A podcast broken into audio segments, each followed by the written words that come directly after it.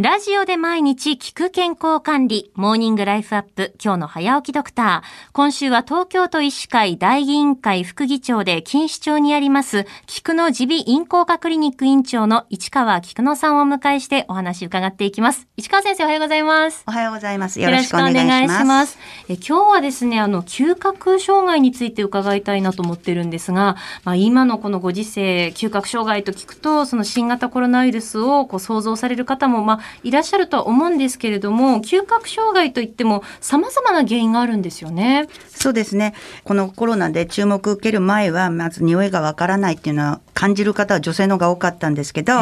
え原因の中には、お花の匂いを感じるところに行かないものあの空気がいかないで匂いが感じないっていうものとそこを感じてるんだけど神経の方がダメな場合と、うん、まあ大まに分けると2つぐらいの種類に分けられるんですよね。はい、で今ちょっとあの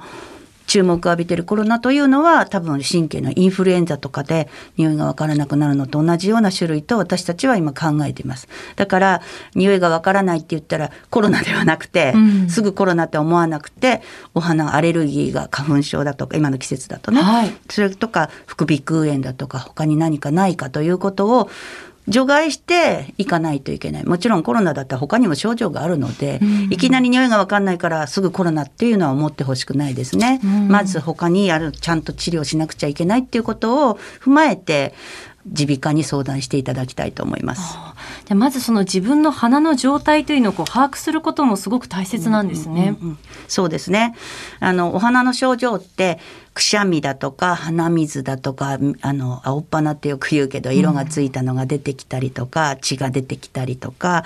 その鼻が詰まってるとかねそういうふうなことも全部絡めて合わせてそれで結果匂いがわからないっていうことが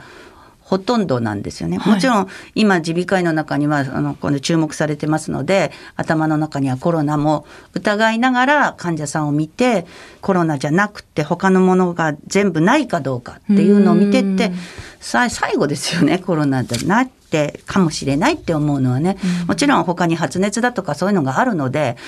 嗅覚障害以外にもね他に症状があるので判断していくのでまず匂いがわからなくて元気だったらばどうしたらいいかって他の原因があるっていうのが確率が高いことは思ってほしいですね。はい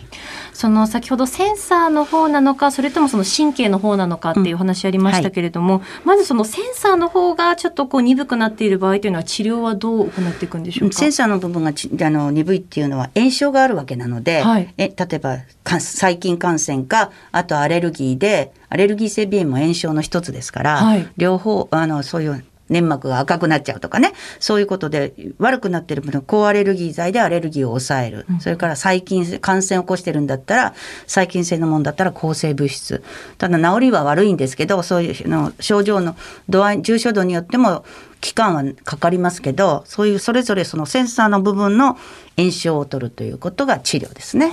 神経の方がもし鈍くなっているっていう形だとどうなりますか、うん、あの炎症もねずっと長い間にずっとあれしてるとずっとこうやってたら鈍くなってバカになっちゃうでしょ？それと同じで、はい、炎症が長ければ長いほど神経の方にも炎症がダメージがいきますので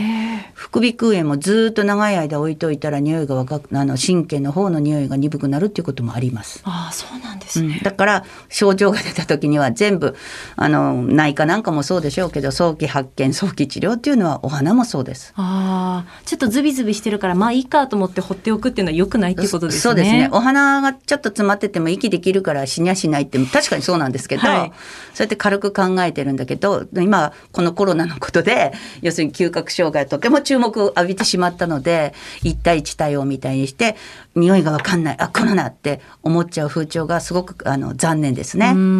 今嗅覚障害だけすごいスポットライト浴びちゃってるけど他の症状と合わせないとコロナを疑わないということですよね。はい